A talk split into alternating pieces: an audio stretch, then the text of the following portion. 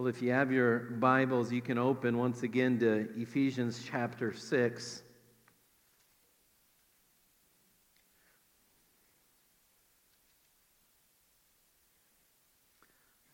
I hope you don't get frustrated with me if you have last week's sermon notes.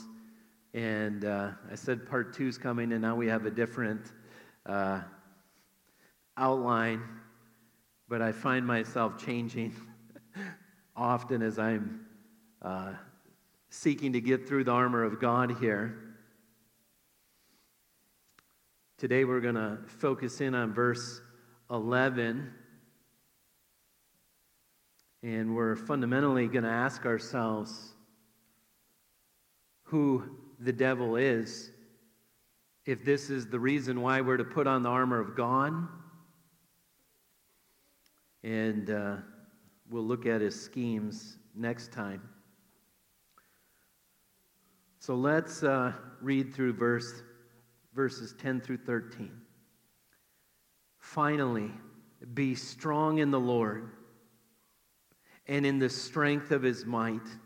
Put on the whole armor of God that you may be able to stand against the schemes of the devil. For we do not wrestle against flesh and blood, but against rulers, against the authorities, against the cosmic powers of this present darkness, against the spiritual forces of evil in the heavenly places. Therefore, take up the whole armor of God that you may be able to withstand in the evil day, and having done all, to stand firm. Father, I pray that these words from the Apostle Paul through the Holy Spirit would rest on our hearts, that we would take them seriously, that we would really believe that we live in the world that your word, world tells us we live in. Lord, I pray this in Christ's name. Amen.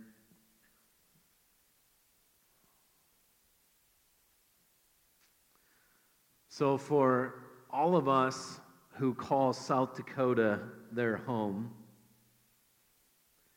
if I was going to ask, as a South Dakota, as a South Dakotan, to other fellow South Dakotans, what is our greatest enemy? I would guess that a lot of us would come up with a similar answer that starts with a W. We would either say the weather or winter. As I listen to us grumble about the weather. By the way, God is sovereign over the weather. That's convicting. but we recognize and we respect the weather in South Dakota. Let me give you an example of a time when I failed to do this. About 10 years ago, it was late December and I still hadn't filled my archery tag. And uh, one of my friends from Minnesota was staying with me, and we got up early in the morning, about an hour before uh, first light, and we just got our hunting clothes on, and we took off and just headed to the tree stand. And so we walk out there, hook our stands on, climb up, and we're sitting there, we got about a half hour before we can really see. And I was noticing that it was a, it, it felt extra cold. and the sun wasn't even up yet, and I'm thinking about getting down and going back home. And as the sun begins to rise, I look at my bow, in my string looks like it's about a half inch thick because there's frost built up on it. And I realized real quickly that we're not going to be hunting on this particular morning. And so we climbed our climbing stands back down the tree, and it was so frozen I couldn't even get we couldn't even get our stands off the tree. And uh, the half mile hike back to the car was one of those hikes where I'm wondering, are we going to make it? My face is burning. I'm trying to cover my eyes. Get back to the car, turn the car on. 18 below zero. Failed to look at the temperature on that particular morning. Failed to understand the enemy that was seeking to kill me. And in a sense, I did not go out there with the right armor on. I didn't have what it took to survive. It's surprising to me as I look at this text. What I would kind of expect the Apostle Paul to do is say, Put on the full armor of God so you can glorify God. Obviously, that's true, but that's not what he says. The reason for putting on the full armor of God is because of the enemy that we have. You see that? Someone might say, my, bro- my brother just asked me, he said, What are you preaching on this week? And I said, The devil. And he goes, That's depressing. I usually like to preach about Christ.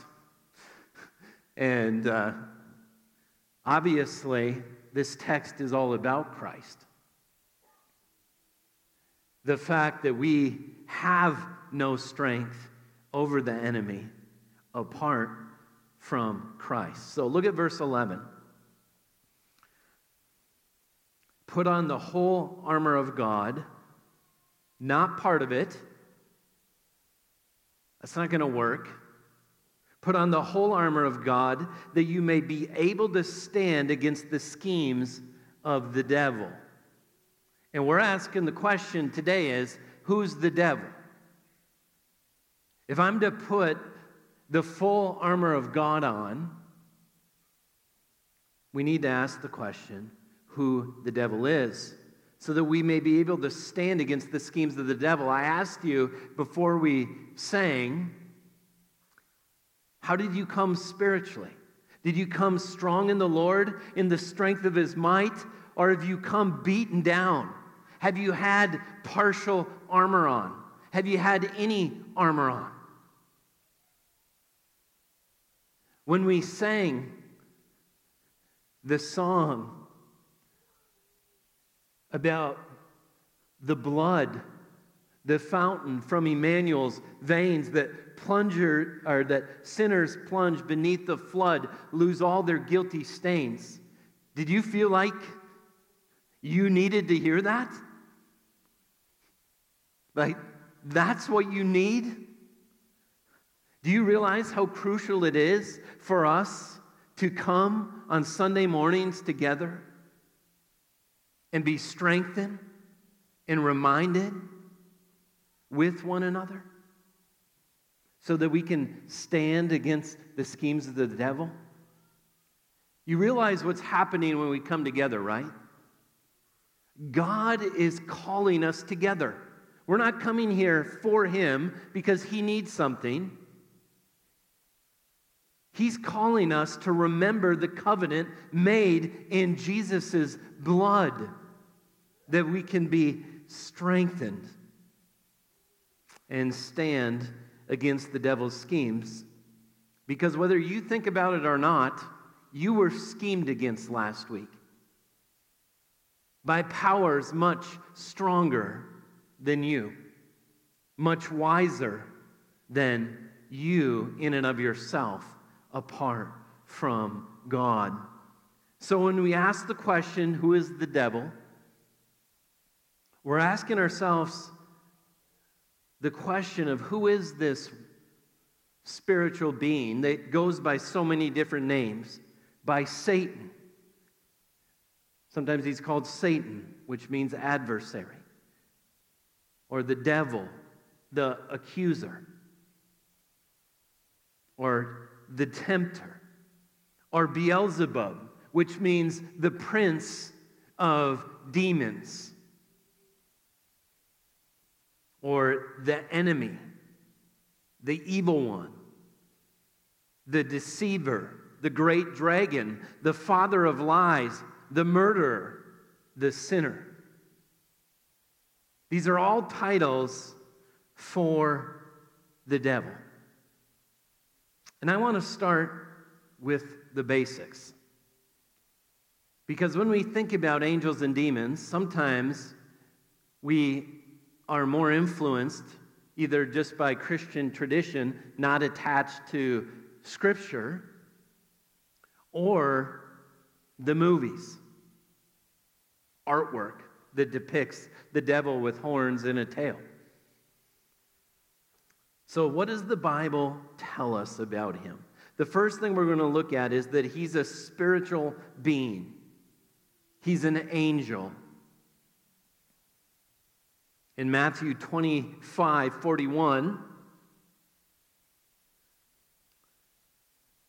speaking of Judgment Day, he says, Then he'll say to those on his left, those going to judgment, Depart from me, you, cur- you cursed, into the eternal fire prepared for the devil and his angels. For the devil and his angels. So we have the devil, and, we, and, and he's the prince of demons. He's the leader of angels that have rebelled. William Gouge writes that demons are immaterial, invisible, they're asexual, they're immortal spirits. What does it mean they are spirits? Matthew 8 16 says this That evening they brought to him many who were oppressed by demons, and he cast out the spirits. See, that's what they are. They're not like us in that we're material.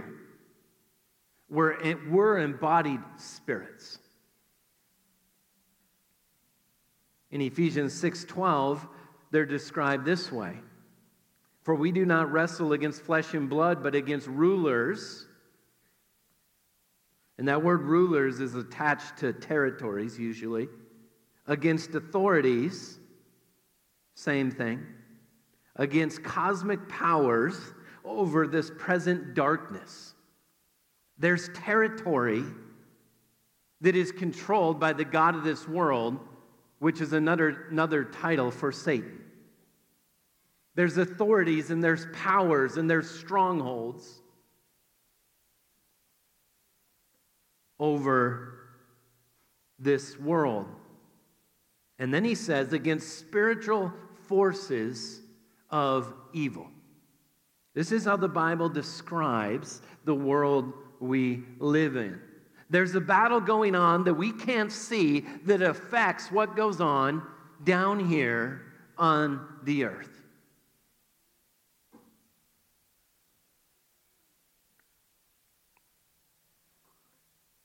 And so the first thing we think of when we think of Satan, we need to understand what kind of being he is. He's created by God. He's not an equal to God, he's a created spiritual being that has rebelled against him. Now, when we think of angels in general, they're usually not seen. They're usually invisible. In Colossians 1:16, Paul, I think, is thinking of these rulers and authorities. He says, For by him all things were created in heaven and on earth. So there's things created in heaven and there's things created on earth, visible and invisible. See that? And then he says, whether thrones or dominions or rulers or authorities, all things were created through him and for him. You remember the story of Balaam when the Lord opened up uh, his eyes when he's riding on the donkey? In verse 31, it says, The angel, the Lord opened the eyes of Balaam, and he saw the angel of the Lord standing in the way with his sword drawn, and he bowed down and fell on his face. See, they're invisible unless God makes them visible, or whether a demon might decide to make himself visible. We have uh, the example of Elisha that we talked about a few weeks ago when the army was surrounding them and his servants scared to death. And Elisha prays one of the most merciful prayers. He, he says, Master, what are we to do? What are we to do? We're going to die. I love this. He said, Do not be afraid, for those who are with us are more than those who are with them. Then Elisha prayed and said, Oh Lord, please open his eyes that he may see. So the Lord opened the eyes of the young man, and he saw, and behold, the mountain was full of horses and chariots of fire all around Elisha. Usually they're invisible. God may make them visible, but this is the reality that we live in. This is the world that we live in. Just think practically, parents. This is the world. You're not just raising your kids to be good citizens. You realize that? You're not just raising them to be Republicans, to give to the community. Do you know what kind of world you're raising your children in? It's a spiritual world. And there's a battle for the souls of our children. One more, 2 Corinthians 11 14. We're told, he, Paul's speaking about false teachers, and, he's, and what he says is they disguise themselves. And he says, No wonder, for even Satan disguises himself as an angel of light. So it is no surprise of his servants also that they disguise themselves as servants of righteousness. Their end will correspond with their deeds. And so when Satan is referred to, he's referred to as one that disguises himself. He doesn't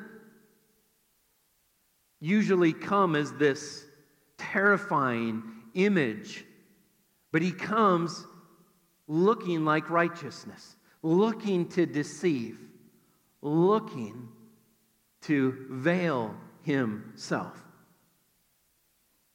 When they do reveal themselves, when angels reveal themselves in the Bible, usually they just look like men. Genesis 18, 1 and 2. Um, we read, The Lord appeared to Abraham by the oaks of Mamre and he sat at the door of his tent in the heat of the day. He lifted up his eyes, and behold, he looked. Three men were standing in front of him. When he saw them, he ran from the tent of the door to meet them and bow himself down to the earth. Remember when the angels came to meet Lot? And the homosexual men in the town wanted to sleep with them? When the angels revealed themselves, they revealed themselves in an image like men. Usually they're invisible. Remember the Hebrews 13:2, do not neglect to show hospitality to strangers, for thereby some have entertained angels unaware. You might just think it's another person.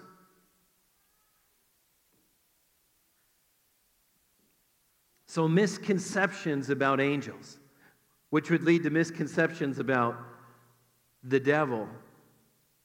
The Bible gives no indication that angels ever appeared in female form. All right, so most of the angel paintings you see are often they're a winged female.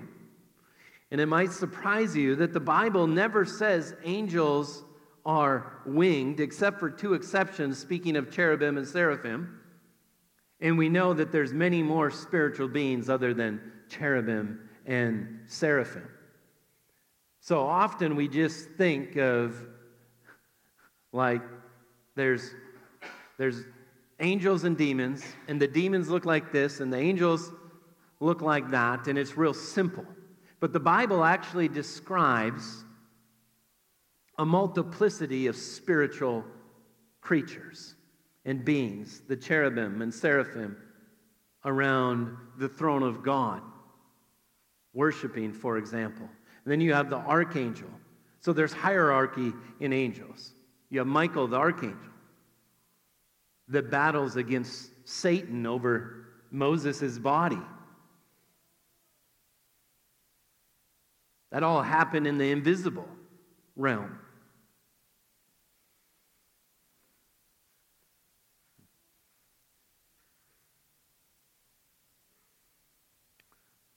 So when we think of this spiritual beings, one of the questions we need to ask is what are their capacities and powers? What we can learn from the scripture is they're personal beings. They can be interacted with. They have affections.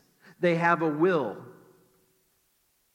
They have supernatural knowledge beyond humans have. But that supernatural knowledge has its limits. They know much, but they're not omniscient like God. Consider Jesus' words in Matthew 24 36. But concerning the day and hour, speaking of the end, no one knows, not even the angels in heaven, nor the Son but the Father only. So when Jesus says not even the angels in heaven, what he's saying is is they know so much more than you know. And what you can imagine knowing apart from Christ. In 1 Peter 1:12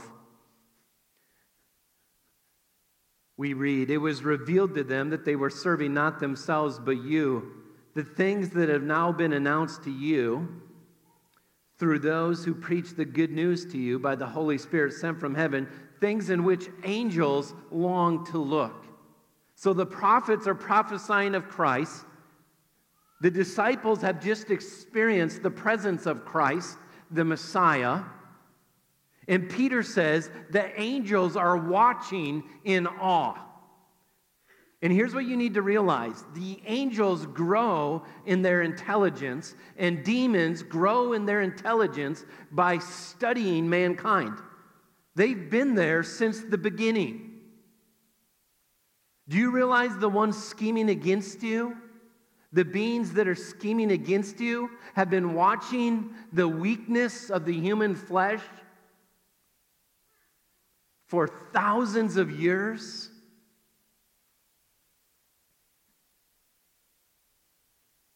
Probably particular, malevolent, spiritual beings have been studying you and knowing your weaknesses, knowing when you're most likely to fall, and knowing how to attack you and what lie to put in your ear. And some say, well, because angels aren't omniscient, they can't put something in your mind. Well, Satan put something in the heart of Judas. Those lies that pop into your head that are demonic lies, you might want to attribute to the father of lies rather than just coincidence. You maybe want to quit thinking and believing the lies that are running through your head. As I was reading one of the systematic theologies on angels and demons, and, and particularly on demons, he just gave examples. He's like, think of how often, when it makes no sense, maybe you're worshiping in church and the most wicked thought just comes to your mind, just in a moment. And the second it comes to your mind, you then think, now the accuser points his finger right in your face. Look at you. You really think you're a saint? You're a fake. You can't take no joy in this grace. It's not you. Where do you think that comes from? I mean, sometimes we can find ourselves meddling in sin and can see how you get to a certain point. Our flesh can sin just on its own. That's true. But do you understand? Are you able to discern the schemes of the devil, the lies that are his? How many young people are hurting themselves, cutting themselves, hating themselves, hearing voices saying, Destroy yourself? Where do you think that comes from? You need to know where it comes from, and you need to know where to get armor. Because you don't get to live a neutral day in this world. Do you realize that?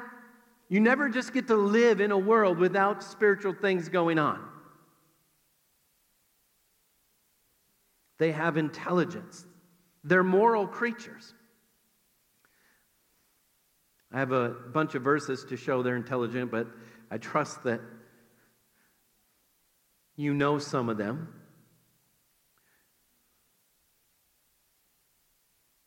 The Bible presents them as moral creatures. The question comes up is are they created in the image of God?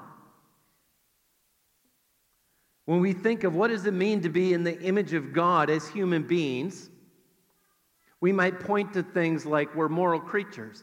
We think and we act and uh, we create things and we rule over things. And someone might say, well, the angels do all those things, and so they're created in the image of God. But what we have to say, and I just say this in humility, in that good people differ on whether angels are created in the image of God or not. But the Bible never specifically tells us, in my opinion, that they are. Some will argue that in Genesis 1, when, his, when he says, Let us make God in our image, that God is speaking to angels when he's saying that. Let us make man in our image, rather than the more traditional view, which is that's the Trinity. And the reason why I lean towards they're not created in the image of God is because when you think of the image of God, it's not all about attributes and capacities. We can understand why a cow isn't created in the image of God. The cow doesn't have a soul, they're amoral. They're never asking the question about the purpose of life like we are. But there's more to being created in the image of God than just capacities and attributes. But it also includes a status and a role. And the status and the role that the Bible says human beings have is over top of creation all the other things made, man is to rule for God as a representation of God on earth. Listen to Hebrews 1:13 speak of angels. He says, "And to which of the angels has he ever said, sit at my right hand until I make your enemies a footstool for your feet? Are they not all ministering spirits sent out to serve for the sake of those who are to inherit salvation. Jesus didn't come to die for angels. And the role God put them in is different than the role he has put man in. And he says, Are they not all spirits sent out to serve for the sake of those who shall inherit the kingdom of God? I think here you can see the temptation of the fall of Satan and his demons. They are much more glorious beings than we are. Much more glorious beings than we are. Much more intelligent than we are. And God has decided to make them servants of us created out of the dirt.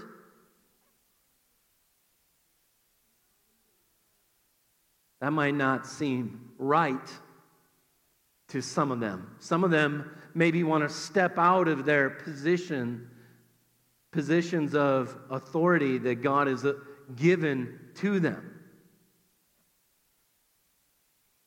So we could talk more about that, but as far as this morning, that's all we'll say about them, I think, not being in the image of God, though we share many capacities and attributes. They're moral creatures. Some are, some are described as holy. Mark 8:38 says, "For whoever is ashamed of me and my words in this adulterous and sinful generation, of him will the Son of Man also be ashamed when he comes in the glory of his Father with the holy angels. And also, obviously, some are fallen, which brings us to point two. There's a lot more you could say about the type of created being Satan is.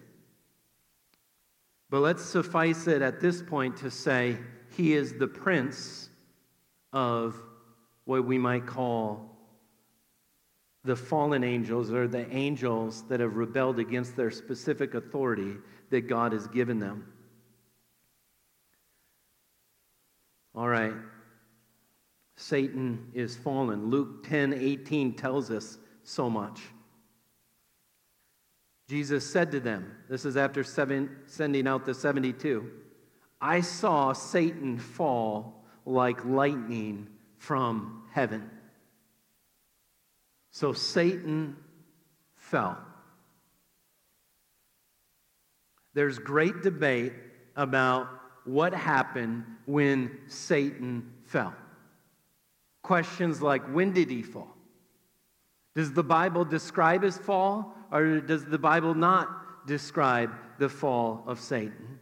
And good people disagree on that question. One thing we can be sure is God did not decide to bring very much clarity as to all the inworkings of the fall of Satan. There's some things we can look at and consider but it wasn't important for us to know many details about it. Some might say, well, the fall of Satan happened long before the Garden of Eden. Others might say, we see the fall of Satan in the Garden of Eden. That here the serpent at this point would be a servant of God, who in that moment we see his sin come to fruition. And I guess what I'm saying is, is I don't think we can get 100% for sure answers to some of those questions. But let me share with you what some scriptures the Bible does give us. Job 38 4. God is beginning this dialogue with Job after much suffering. Job has been wanting a meeting with God, and he's soon going to put his hand over his mouth and repent in dust and ashes. As he was tempted to believe that God had done, had wronged him in light of his suffering. But here's what he says God asked him a question. He says, Where were you when I laid the foundation of the earth? Tell me if you have understanding. Who determined its measurements? Surely you know. Who stretched out the line upon it? On what were its bases sunk? Or who laid its cornerstone? And then he says this verse, verse 7 When the morning stars sang together, and all the sons of God shouted for joy. So it seems to be that when the earth is created, that the sons of God, the angelic beings, rejoiced at creation with God. So the Bible doesn't tell us when He created them exactly, but that they were there when the basis of this earth was sunk. John 8 44 makes us think that Satan's fall came really quick. He says this Jesus says, You are of your father, the devil. He's speaking to the Pharisees that are claiming to be God's sons because they're in the line of Abraham. Jesus counters and says, You're of your father, the devil, and your will is to do your father's desires. He was a murderer from the beginning and does not stand in truth because there is no truth in him. When he lies, he speaks out of his own character, for he is a liar and the father of lies. So he says he was a murderer from the beginning. So the one thing we have to see here is it seems like he could just, Jesus could be meaning in the Garden of Eden, if, if Jesus is describing that as the beginning. You see why it's hard to get clarity, though? What we know is he rebelled against God soon.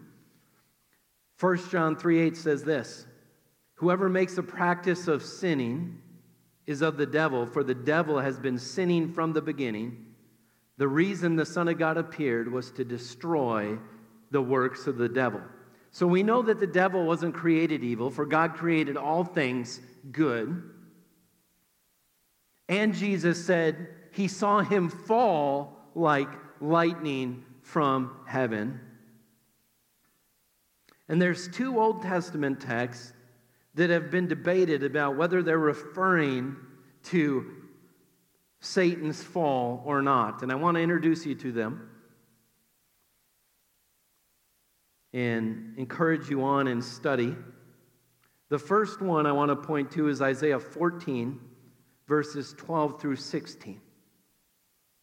So, traditional Christianity throughout the years has had a real simplistic way they've talked about Satan and, his, and, and the demons.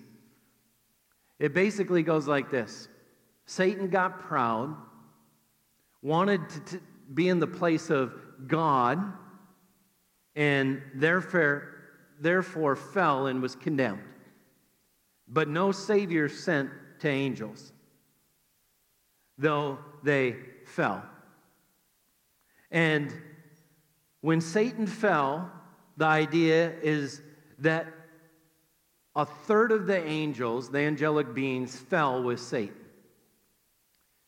But when a person looks at the text that makes us think that, the Bible seems to be describing that the fall of the a third of, of these angelic beings was at the moment of, of the incarnation when Christ was born of Mary. At that time they fell, which means Satan would have fallen before that. And then we see in Genesis 6 that angels or the sons of God are described as leaving their proper abode and somehow taking on a human type flesh where they uh, reproduce with the daughters of men. So we would have Satan falling. Now we would have another rebellion in Genesis 11 combined with Deuteronomy 32. When Israel, or, or when the people rebelled against God and said, We're going to build the Tower of Babel, we're not going to spread across the earth, and God judges them. Deuteronomy 32 seems to be saying that God has put rulers, angelic rulers, as, as they were dispersed according to the sons of God. And then he says, But Israel, they are mine. They're my heritage. I'm going to be with Israel. The temple's going to be in their land. My presence is going to be with them, which then would make sense of why all the other nations have their gods. Now, Deuteronomy 32 is a debated text. Who are the sons of God. Psalm 82 seems to maybe refer to these judges being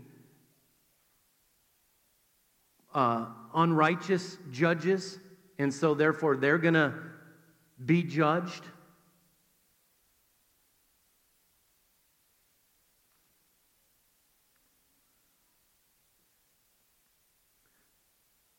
So as we see how if if that's true, rather than this crisp Satan fell, all the angels fell with him, and now for some reason angelic beings can't fall anymore.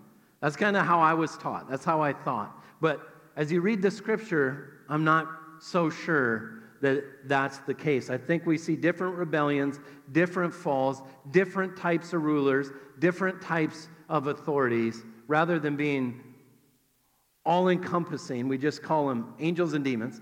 The Bible presents uh, a more multifaceted uh, description. But, anyways, Isaiah 14, verses 12 through 16, has pre- traditionally been prescribed to Satan. It's talking about the king of Babylon. He says, How, how you are fallen from heaven, O day star, son of dawn. How you are cut down to the ground, who laid the nations low. You said in your heart, I will ascend to heaven above the stars of God. I will set my throne on high. I will sit on the mount of assembly in the far reaches of the north. I will ascend above the heights of the clouds. I'll make myself like the Most High, but you are brought down to Sheol, to the far reaches of the pit. Those who see you will stare at you and ponder over you. Is this the man who made the earth tremble, who shook the kingdoms? Now, in the context, he's definitely speaking at least about the king of Babylon, I believe. Now, some will argue that the king of Babylon is a type of Satan, that definitely his evil has uh, uh, the spirit of Satan in him. Uh, and so there's debate over how to interpret Isaiah 14. The one thing we can say is, even here, all we really know is that Satan was proud and fell, and I think we already know that. Okay, look at Ezekiel 28, verses 11 through 19. Oh, wow. We're going slow here.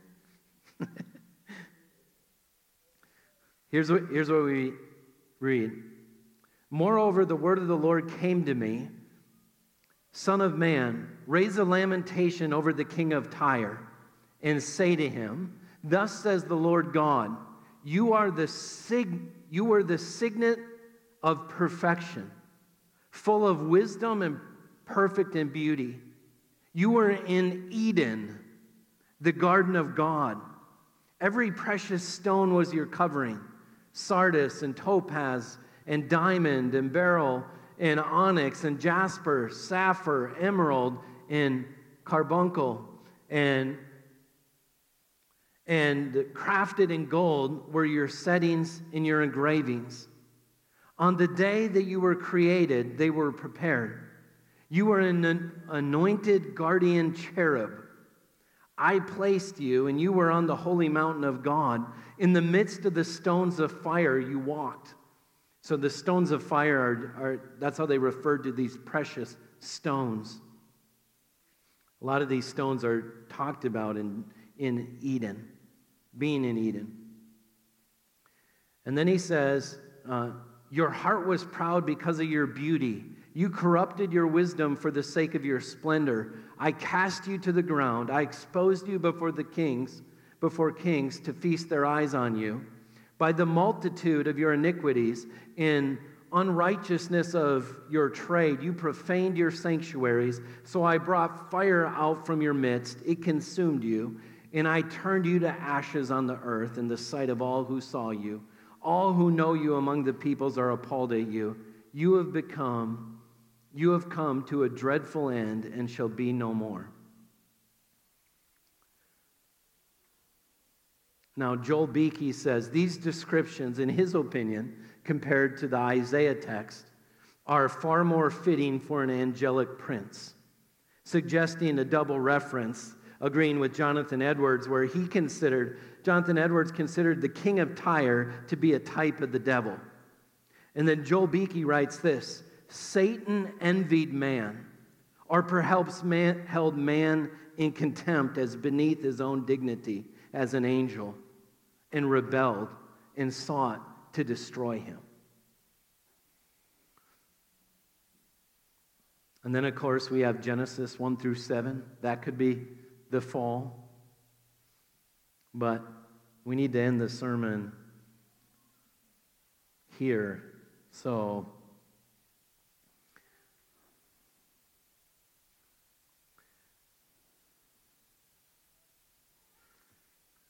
I'm just trying to figure out how I want to do this.